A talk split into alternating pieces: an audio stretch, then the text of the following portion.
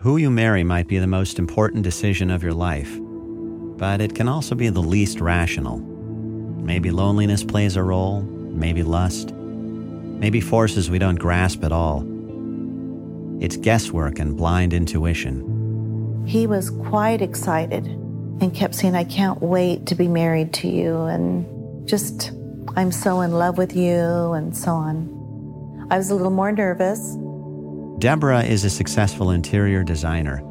She tells everybody about the handsome doctor she met online who seems to live only for her. We would take a walk, he would hold my hand and want to hear all about my day.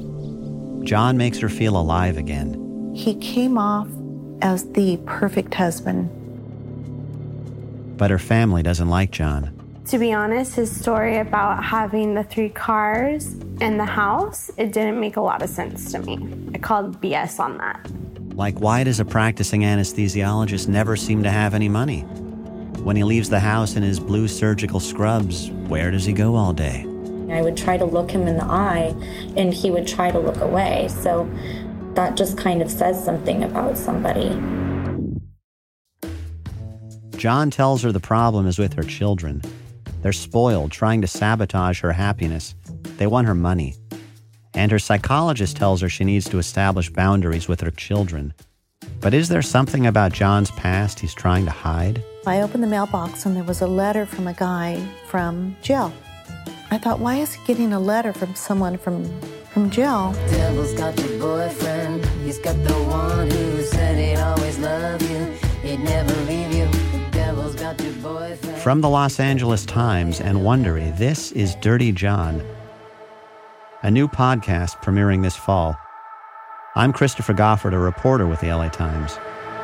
I got a big smile on my face, and you know why? Why, John? Because trust me. Just trust me. That's why. That doesn't make any sense. Well, it don't happen. You will understand when the time comes. Dirty John is a story about seduction and deception. It's about family and forgiveness, and the borderland between love and death. It's the kind of thing where you look at somebody and you swear, you swear you can hear, you can literally hear the seething cauldron that's inside their brain. Trust you what? Just trust me.